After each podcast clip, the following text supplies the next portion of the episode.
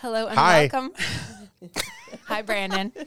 Welcome to. I'm keeping it. We're No, keeping that in. no, no, no, no, welcome you're to the After the Sermon podcast, an Austin Oaks Church podcast that invites this congregation to process the work that God is doing in our lives, in our church, and in the community. Uh, this is week two of our sermon series called "Water Always Makes a Way." Uh, so we are joined today by Brenda Luckie. So thank you so much for being here, Brenda. You're so welcome. And my name is Becca Tenhaken. I'm the Director of Worship and Creative Arts.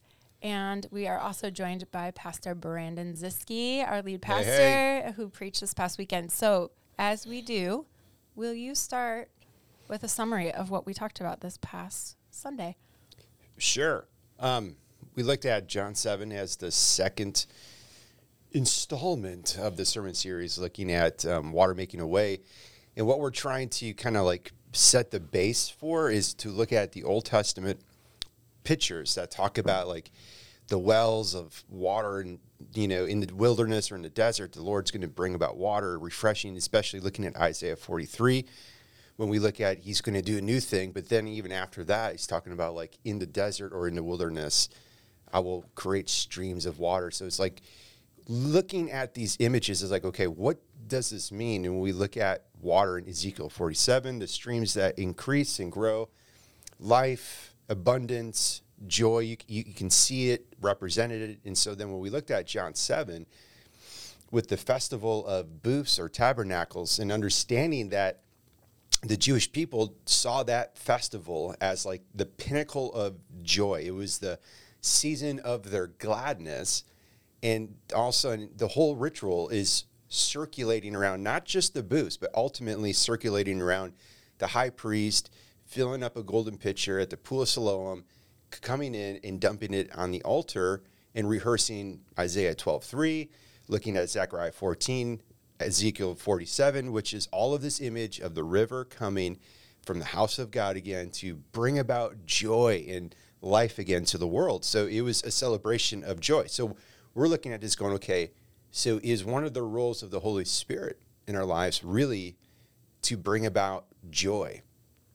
And so that was kind of like the angle that we're going with. And so we looked at John 7 at the high point of the festival when the high priest and another priest was about to dump the water and the wine on the altar of the burnt offerings and just shouting out for joy. Jesus in that moment couldn't contain himself and just shouted out, "It's like, if anyone is thirsty, come to me and drink. And the one who believes in me, as the scripture has said, which is all of the Zechariah 14, Ezekiel 47, all of those Psalms, Psalm 63, they will have streams of living water flow from deep within.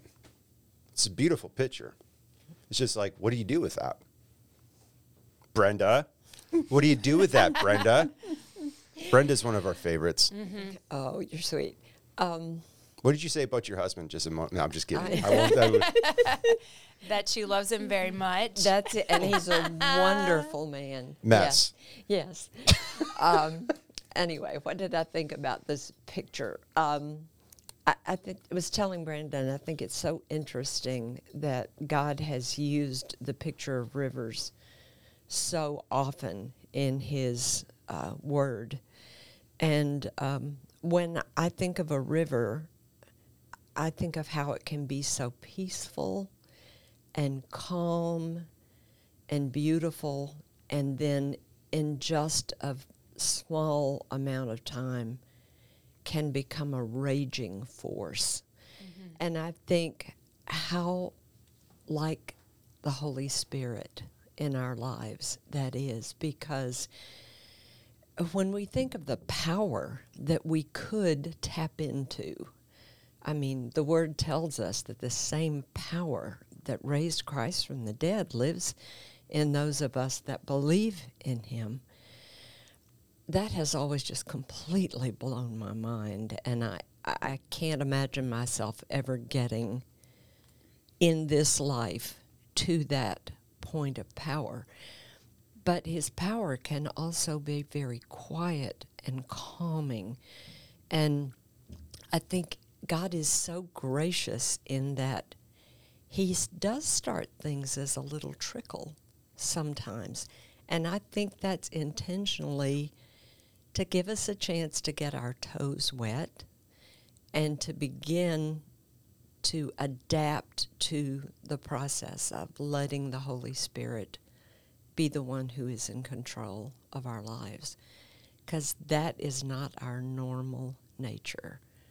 Our normal nature is just to, to try to control everything. At least it is for me, speaking, speaking personally. But um, I have also found over my decades of walking with Christ, it is those times that I turn that over to Him and let Him have control. That's when I experience His joy. Mm. It's nothing that I can create on my own. It's there. It's waiting for me to experience it.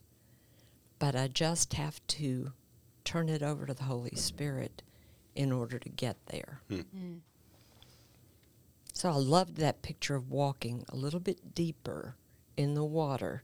I walked out another hundred meters and it was at my ankle. I, to me, that's God's grace. He takes us slowly and at our pace because He knows how long it's going to take to get through to us. Mm-hmm. But all we have to do is just turn it over to Him. We can't do it ourselves. It's not possible. Hmm.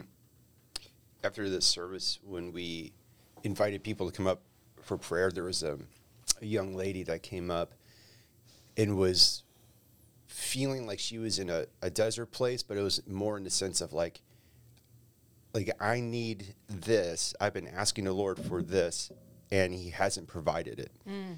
And all of a sudden, like Deuteronomy eight is what like immediately came into my mind. I was like, man, that's actually a really good connection to the Feast of Tabernacles because the whole thing is a like a celebration of those 40 years.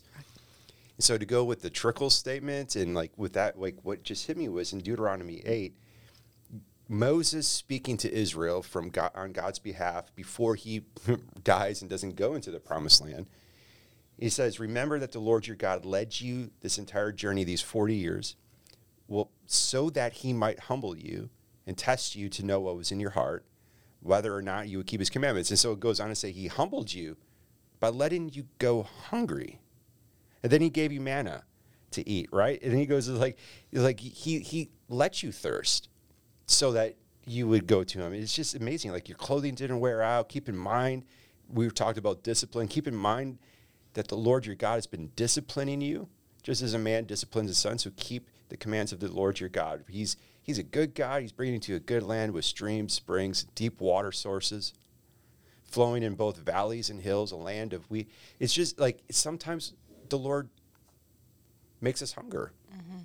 It makes mm-hmm. us thirst. And I think that's a little bit part of that, like ankle deep, knee deep, waist deep kind of like concept. It's like just thinking through like sanctification or whatever. It's like, I'm curious to know, I want to ask both of you a question to kind of punt it off of me.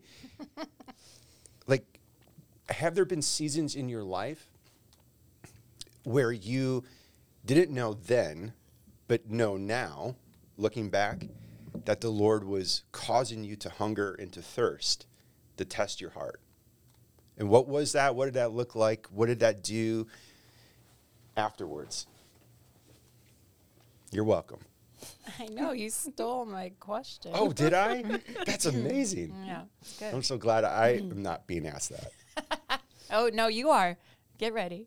Um, I'll just share one story. So I had been in ministry for a long time, and I kind of had experienced, kind of on this small scale, what it was like to be kind of the looked to mentor guru in a space, right? Kind of put on a pedestal people wanted to have coffee with me because for some whatever reason, right, we're such little idolizer, right, little worshipers, right. Mm-hmm. So I know I did this when I I still do this, right. I look to certain voices as kind of like authorities. You know, it's so quick to do that instead of Jesus, right? Like, but this person, you know, I trust their walk with God. I trust their wisdom, so I'm gonna kind of and I think there's a good healthy part of that submitting under someone's teaching and you know, follow me as I follow Christ. Like, I don't think that's all bad, But when Jesus kind of gets removed from the picture completely and you're just more about that person.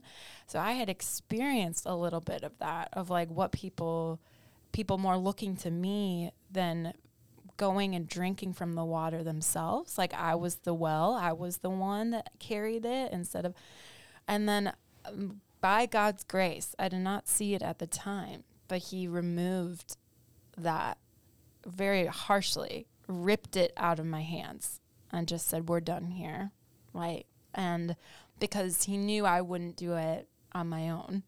So it was a really hard set of circumstances that, by God's grace, ripped it out of my hands. And I actually got a job at Starbucks. I have a dream of opening a coffee shop. And so I was like, okay, let's actually work at Starbucks to see if I actually like it or if it's just this idea in my head, you know, kind of get onto the ground floor of running a coffee shop and see. And it was so humbling after you've been in a position of mentoring and teaching. You know, I was a professor at this university, I was speaking at chapels. And so when you kind of come off of that place and you're cleaning bathrooms and you're serving people and their Starbucks drinks aren't the way they want. And it just was the best, kindest gift God could have ever given me was like, are you, have you gotten to a point where you are better than cleaning out? If I asked you to do this, if I, if this is you walking with me, is this, will you honor me and worship me in this moment? as much as and it was this hunger and thirst for God to see me in the mundane, in the the not on the radar, not impressive, um, but it gave me eyes to see also people in maybe in those hidden places, and it created a hunger that and this a knowledge of like God sees me, and that's mm. that's all I need, and it it, um, it was the greatest gift. I didn't feel it at the time. You know, mm-hmm. it felt really harsh. And you talked about this. You talked about discipline being the kindness of God, and that's it. Felt like discipline. It felt like I had done something massively wrong, and now I'm sitting in the corner. You go do your time, mm-hmm. um, but it was the kindest thing he could have ever done. Hmm. Mm. Well, I guess my story's a little bit different than that. Um, Raymond and I moved here in 1972. And that was a very different time, folks. There were no cell phones. Uh, you could speak to someone long, long distance, but it cost you a lot of money. Mm. And um, we had moved out here. I was away from everyone I had ever known, my family. Um, it was the two of us, and we were kind of struggling financially. He was going to school on the GI Bill, and working at Stop and Go until 11 o'clock at night. And I had found a job uh, working at the university at um, their student health center, but not making a whole lot of money. But it was kind of a, a tough time, and he was busy, and I was busy, and we were both tired. And I found myself really missing everything I'd ever known. Uh, especially my family and my friends. And I felt very alone. And I had, it was a time in my life when I had completely walked away from any kind of church activity because I had been very badly wounded by the pastor in my home church. He had just really pulled the rug out from under me, and I didn't know what I believed anymore. Mm. And I was in that time in my life where my relationship with Jesus was not a personal one. And so it was me and the church. It was not me and Jesus. Mm-hmm. And um, so I really didn't have a foundation that, that I could hang on to. And I did begin to hunger and thirst for truth and something that was real. And I look back on that now and I know that was God's grace. He never turned loose of me, He never stopped calling me back. And so I started turning on the TV on Sunday morning and trying to find a church that looked like it was something I might be able to become a part of. And little by little, over many years, he made me realize that what I was missing in my life was Jesus.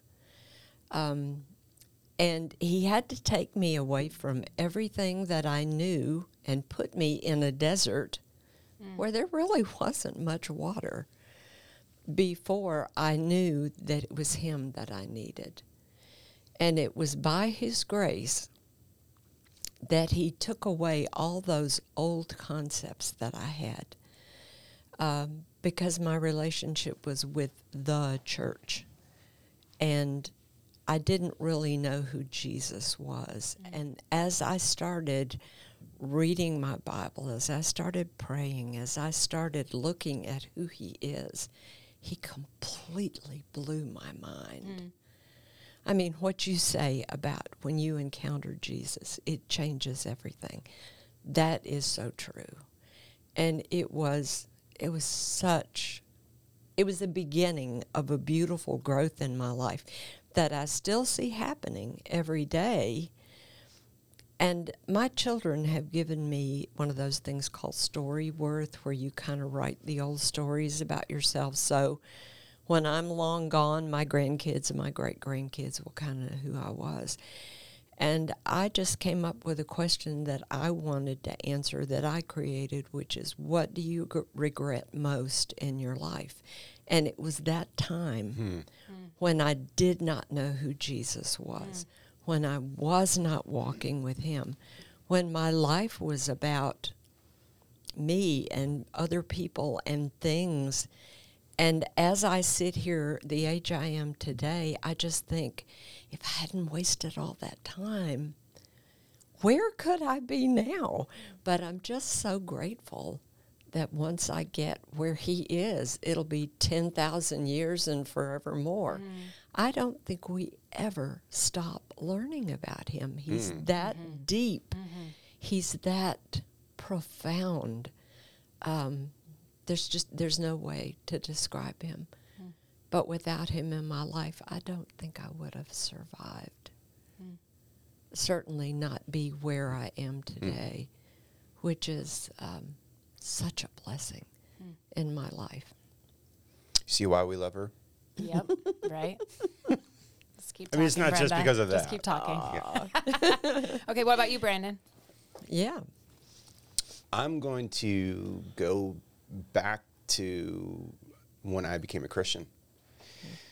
And- But I'm gonna I'm gonna use a a story about being dehydrated first, though, to kind of make that connection. Um, so it was like maybe the first or two years of being married, and um, Carissa went to bed early, and I was up a little bit later. I mean, she wasn't sleeping yet, but I don't I like at that point in my life, I used to work out like five days a week, e- easily one to two hours a day.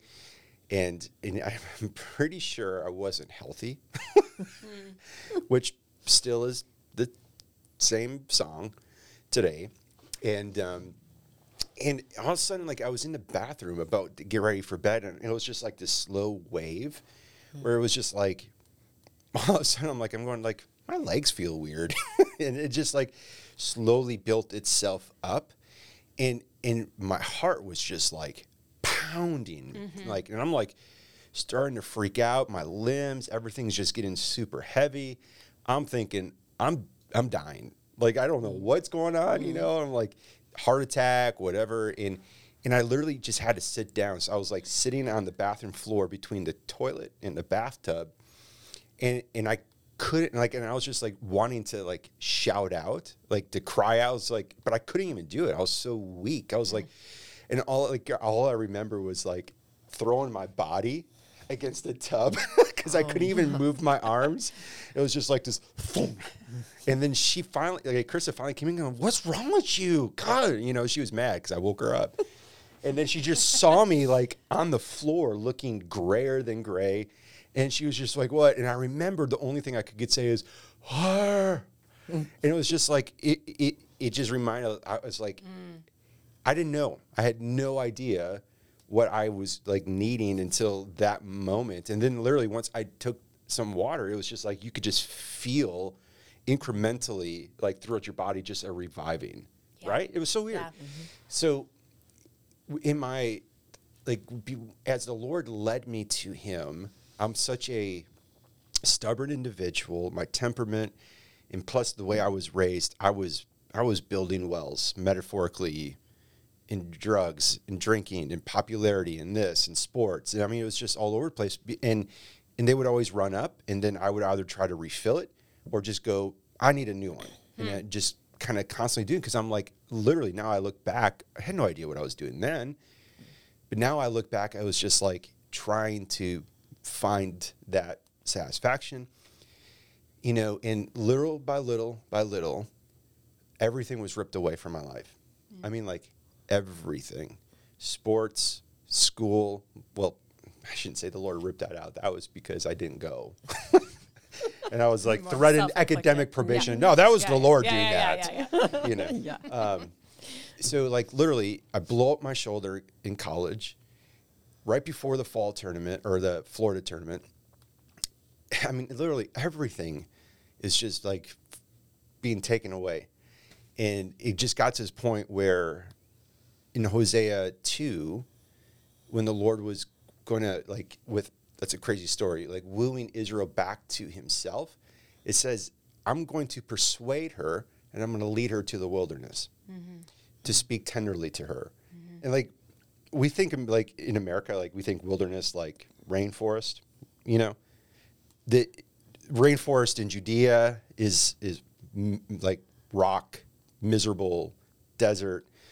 He leads her to that place of like ripping away everything, and so to cry out, to like finally get there. So it, that's how what it was. Like I remember that, and knowing what I didn't know I needed, I cried out to Jesus, and when I drank from Him, it was just like my whole body, my whole life, just like started to feel that reviving, right? So that's that's one of the clearest symbols to me, is he God lead does church. Listen, God does lead us to the wilderness Yeah. Yes. Yes. To 'Cause he make us loves cry out to Yeah. him. Yep.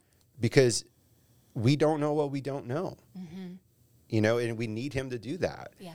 And if you look at Isaiah 30, the promise is like the Lord is waiting t- to show you mercy. Like the moment he hears you cry, he acts. It's beautiful. Mm. But we don't cry until we know how hungry and thirsty we are. Right. Right. So I loved that you started the sermon with this old school throwback commercial to who knew Sprite. Who knew? profound, profound truths found in the Sprite commercial. Um, and I was like so expecting Gatorade to pop up on the screen, and it was Sprite. I'm like, wow. we've come a long Gatorade is is it in you? yeah, exactly. And but I'm like, wow, that's like not even close to a sports drink. That's just soda. But profound, right? Thirst is yeah.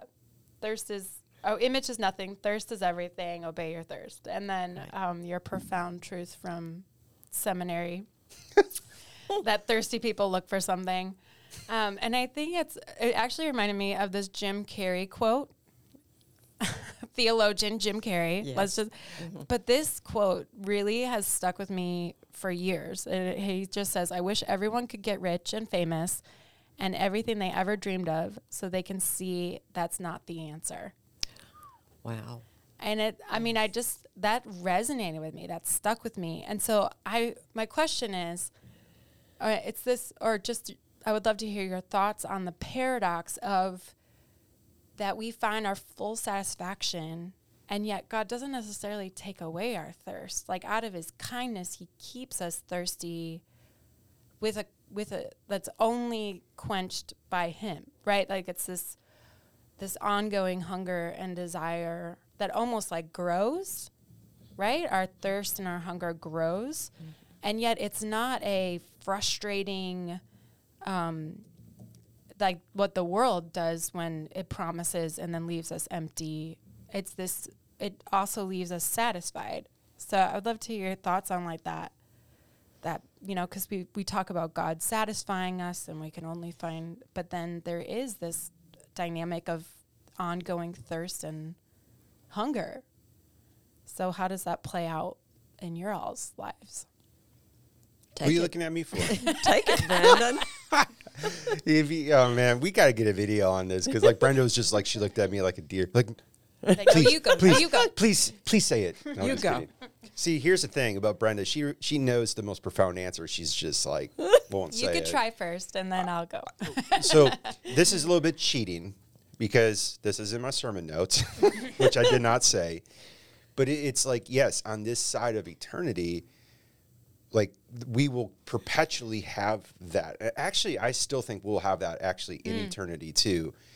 The difference is there won't be any confusion in hmm. eternity. Like we'll know, and that's all we're going to want. Here, we're in this sanctification from glory to glory, becoming more like Jesus. Hmm. But the difference is with the Holy Spirit is that we don't have to build our own cisterns. We don't have to go out dig wells. We don't have to do all of that. It's it's he has dug that well in our heart and from deep within that fount is overflowing in us. Mm-hmm. And so we have to learn where to drink.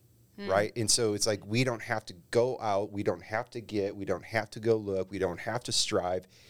It's there. That's why Jesus is just like, remain in me yes. abide in me. It's it's there. That that wellspring is within you. It's never going to go away, and it's going to just lead up to, you know, eternal life. So it's like we need to learn that process, which I think there is some symbolic nature to that trickle piece of mm-hmm. like our own sanctification. Mm-hmm. Um, but like so that's that's the biggest thing. It's just like it's it's within us.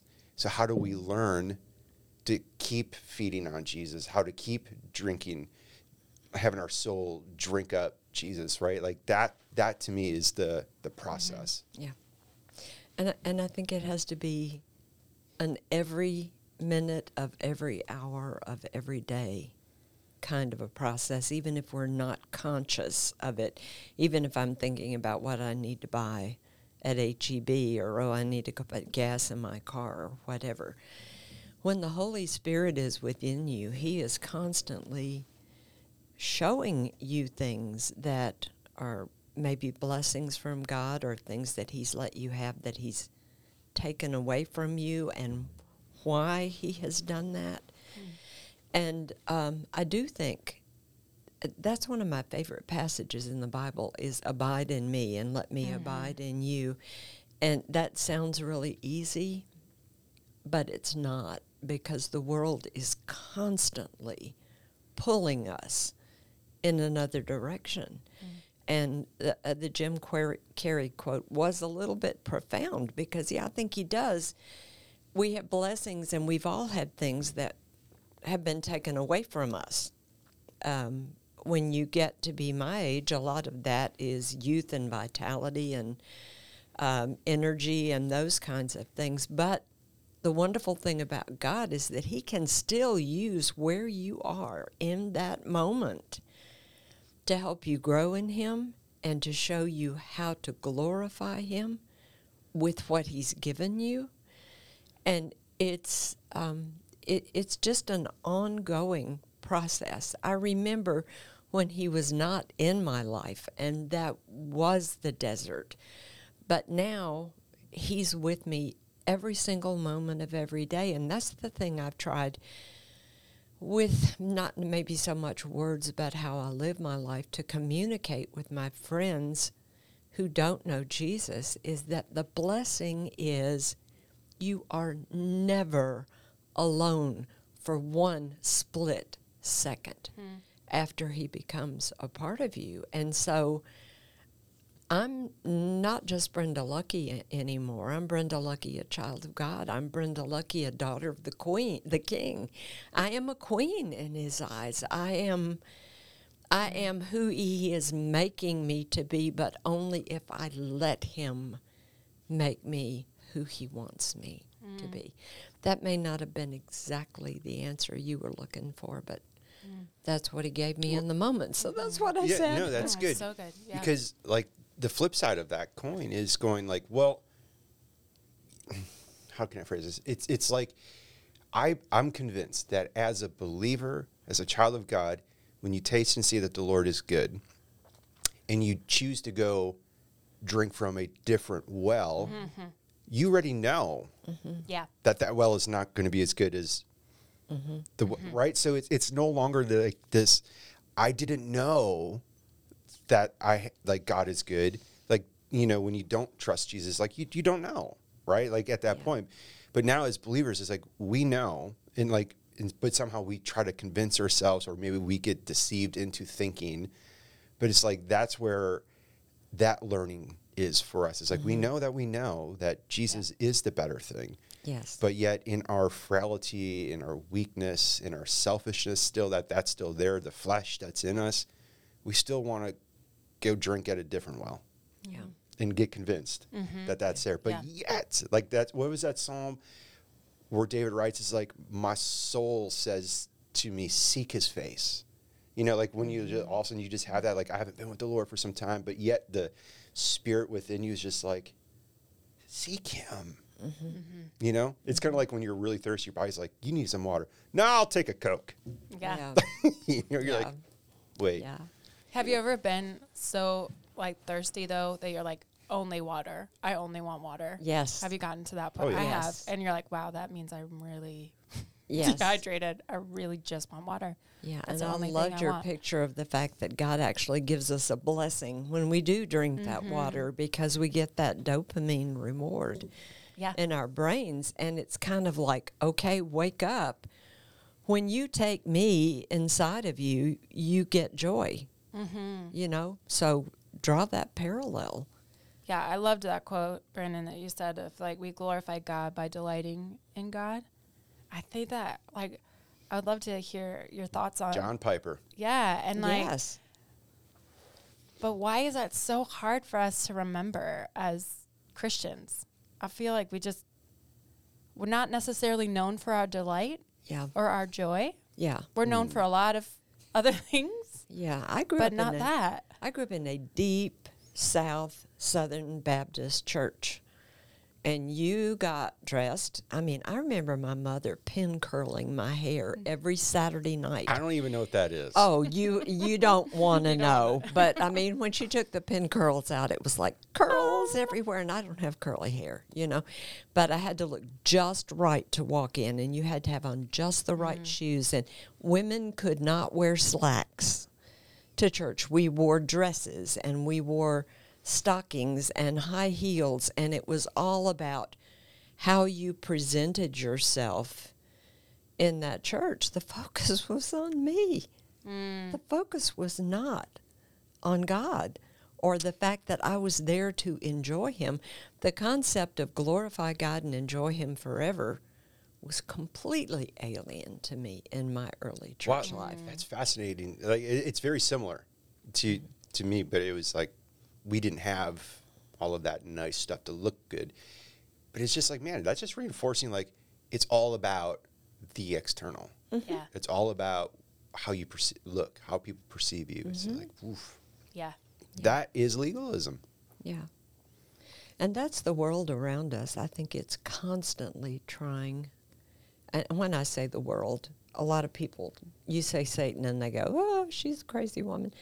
Satan's real. Yeah. And Jesus has my heart, and nothing can ever snatch me out of his hands, but that doesn't mean that Satan can't mess with my mind, and he does. He wants to do everything he can to get my mind off of Jesus and onto something else. And the lies, right? The father of lies. Yes. Yes, and that's the thing that it's funny. It worries me so much about my grandchildren and their generation knowing the truth of God and letting him direct their lives and I found myself just wrapped up in a ball one day worrying about that and it was like God said, "Okay, did you or did you not surrender your grandchildren to me when you said I surrender mm. all?" And so I just stepped back and went, okay, God, you got it. But it's right. The world pulls us in every direction except toward our Savior. What do you think, Becca?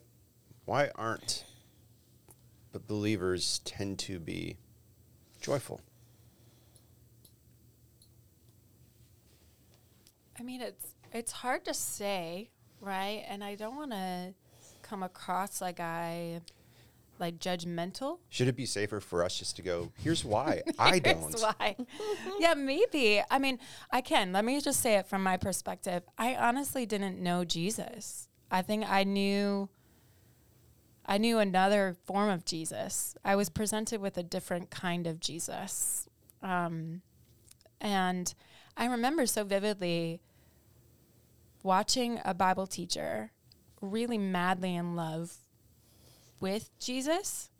And I was like, I don't have that. Like, that's not what I experienced. So, what is that sent me on a journey of, so then what, what do they have? What, what Jesus are they experiencing that I'm not experiencing, that I don't know? And I think that is, that is a very real reality is if you, if you don't know the delight, if there isn't a fruit of joy, isn't a fruit of this is the best, this is satisfying, I would I would encourage people keep digging, keep searching because when you find Jesus, mm-hmm. you know. Like there is a and I didn't know that. And as I was a, grew up in the church, I didn't know if that was actually true. But I was I was like I don't want that and I don't want this anymore. So if there's more out there, I'm ready for it. I want to I want that then cuz I don't mm-hmm. want this. This isn't producing any good fruit in my life and I see it causing damage around me. Mm-hmm. So I don't want this. But if there's another Jesus, if there's a Jesus out there that other people claim and that brings them fruit and joy and peace and patience and kindness and comfort and encouragement and I the give me I, like I'm ready. Mm-hmm. I'm ready to go on that on that journey. And it did take some unlearning. It took some mm-hmm.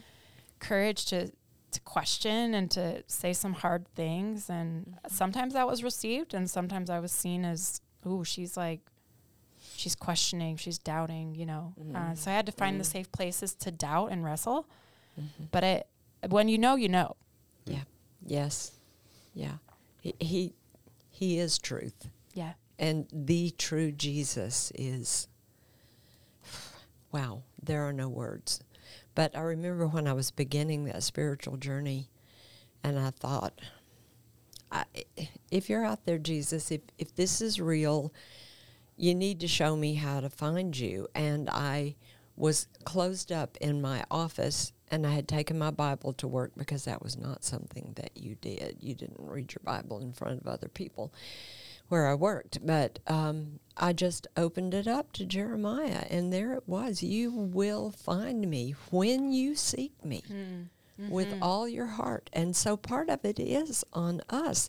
He makes it that way so that we have to look for him so we find that joy at the end when we experience the real Jesus. Yeah. Hmm. Relationships require reciprocal engagement, Yeah. investment. Yeah. You know, if there's if there's only one giving party and the other one's always receiving, that's an unhealthy relationship. Right. You know, and so Right. it's I, for me. I'm, I'm gonna go. I'm, I'm just gonna rip this one right out there. It, it's um, how do I say it? it? It's like I feel like even though I know I'm saved, and even though I feel and I, I know I'm adopted, I still feel illegitimate. Hmm. And so like there's there's these deep parts of me of like stories or labels or identities or things that I spent the first 18, 19 years of my life rehearsing are still a running operating system in the back of my mind. You know, it's kind of like what Paul says like we have the battle between the flesh and the spirit. Mm-hmm. That's where my main battle is. And so I oftentimes feel like God doesn't really enjoy the real me. And so I need to be a different me. Mm. And that different me is exhausting because you always have to work at it, always be aware of it, always make sure you're looking in a certain way and acting a certain way. And, you know, mm.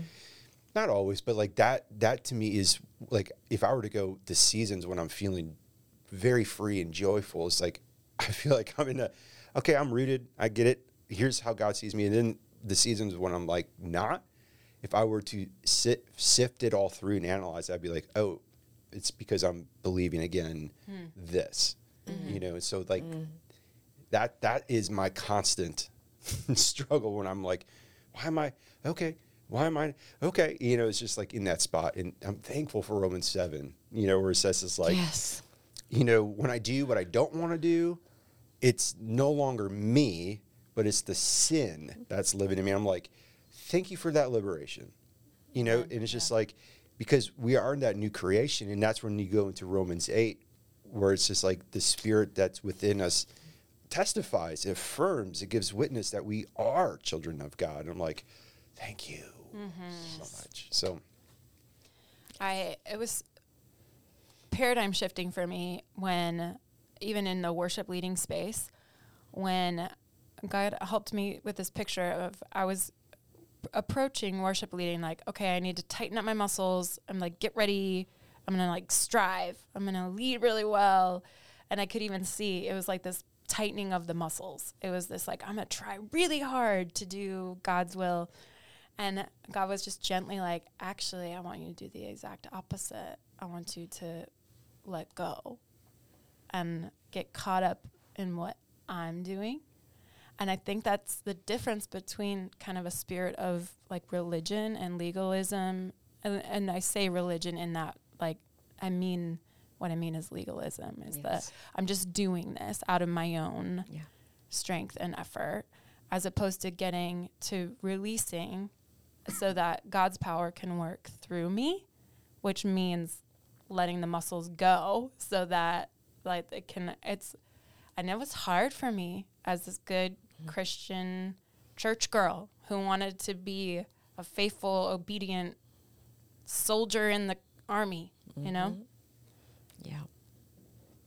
So, what is, I'm curious, we like to ask this question at the end of the podcast. So, what's the invitation for you out of, in light of what we talked about, in light of the sermon this week? Brenda, Brenda. not boy. me, you. And Brandon. Gonna make me do it first. Okay. No, just No, just no, you. no. Oh, just me. Yeah. Okay. no, Brandon too. Oh. what is the invitation for me? Um, first of all, let me just say I love this series. Um, I love that we're leaning into the Holy Spirit. Um, I was a little surprised actually when you were getting very um, academic about that, and I thought there's probably a whole lot of people sitting in this service that have never experienced the Holy Spirit, but um, I, I, I just want to continue to learn more and more about him. I, I want to love him more every single day. I, I want to finish well. Uh, when you ask that question about, you know, don't say a church answer to this, but what is it that you're thirsty for?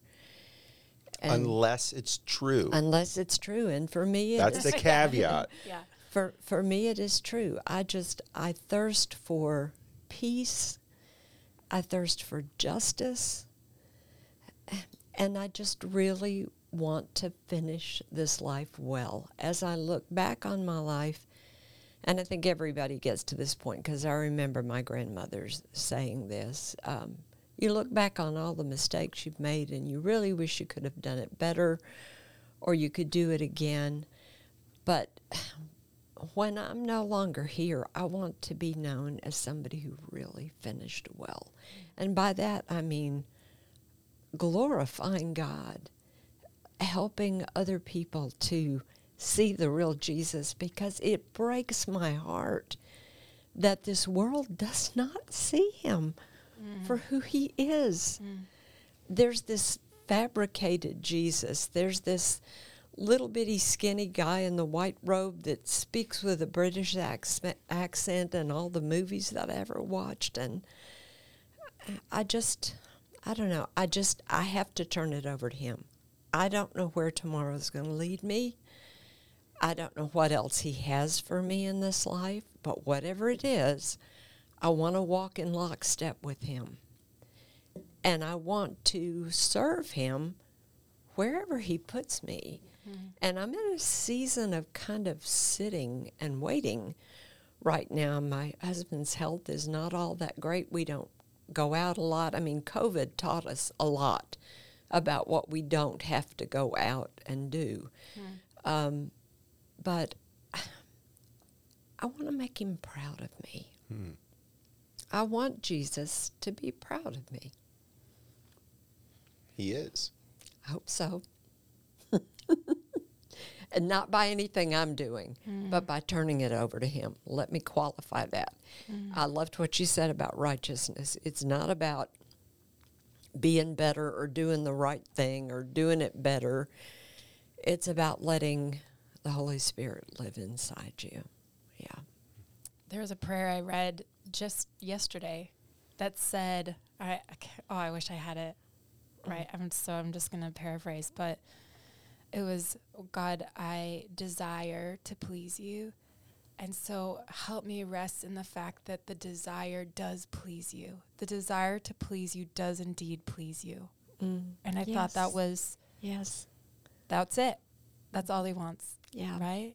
And yeah, Brenda, you are such a gift oh. to us and to this church and we know what we can both say Brandon and I in this room and everyone listening, no doubt Jesus is proud. Mm. Right? He loves his kids. Yes and I'm one of them. Mm-hmm. what about you, Brandon? Anything? Um, on the, for me, I think walking out, the invitation is to hold a healthy and right view of his heart. Mm. Would be the picture, and so some people lean towards one or the other, like God is all love and all this and this and this, and they neglect the the holiness side. I tend to lean a lot more towards the holiness side and struggle to mm. believe that he loves me, not other people. I have no problem with that, with me. So I, am just going to read this because this children's story is one that is still like etched on my heart. I'm like, this is how I want to walk out seeing Jesus. Because I do think that like some of our younger generations are definitely a little bit wrapped up in the Jesus is so loving and so this, but it's not the right picture right. Mm. of love. It's it's more of that therapeutic, self-medicating, and he only loves me if he allows me to do what I want to do. Mm. So this is uh, I'm, I'm just going to read this because I so wanted to read this yesterday and I didn't. it's C.S. Lewis's um, Chronicles of Narnia, and this is from the book The Silver Chair. And, and so I'm just going to read this for you. Jill, seeing a lion, is scared out of her wits and runs into the forest, and she runs so hard that she wears herself out and is just about to die of thirst. Or so she thinks. And when she hears the gurgling of a brook in the distance, she approaches it and is almost ready to go to the brook when on the grass before her is the same lion that caused her to run. Are you not thirsty? said the lion. I'm dying of thirst, said Jill. Well, then drink, said the lion. May I? Well, could I? Would you mind going away while I do? said Jill. The lion answered this only by a look and a very low growl. And as Jill gazed at its motionless bulk, she realized that she might as well have asked the whole mountain to move aside for her convenience. The delicious rippling noise of the stream was driving her nearly frantic. Well, will you promise not to do anything to me if I do come? said Jill. I make no promise, said the lion. Jill was so thirsty now that without noticing it, she was coming a step nearer. Do you eat girls? She said. I have swallowed up girls. I've swallowed up boys, women and men, kings and emperors, cities and realms, said the lion. It didn't say it as if it was boasting, nor as if it were sorry, nor as if it were angry. It just said it. Well, I didn't dare come and drink, said Jill. Then you will die of thirst, said the lion. Oh dear, said Jill, coming another step nearer. I suppose I must go and look for another stream then. There is no other stream, said the lion. It never occurred to Jill to disbelieve the lion because no one had seen his stern face could do that. And her mind suddenly made itself up. It was the worst thing she had ever had to do, but she went forward to the stream, knelt down, and began scooping up the water in her hand. And it was the coldest, most refreshing water she had ever tasted. It's just this beautiful picture Mm.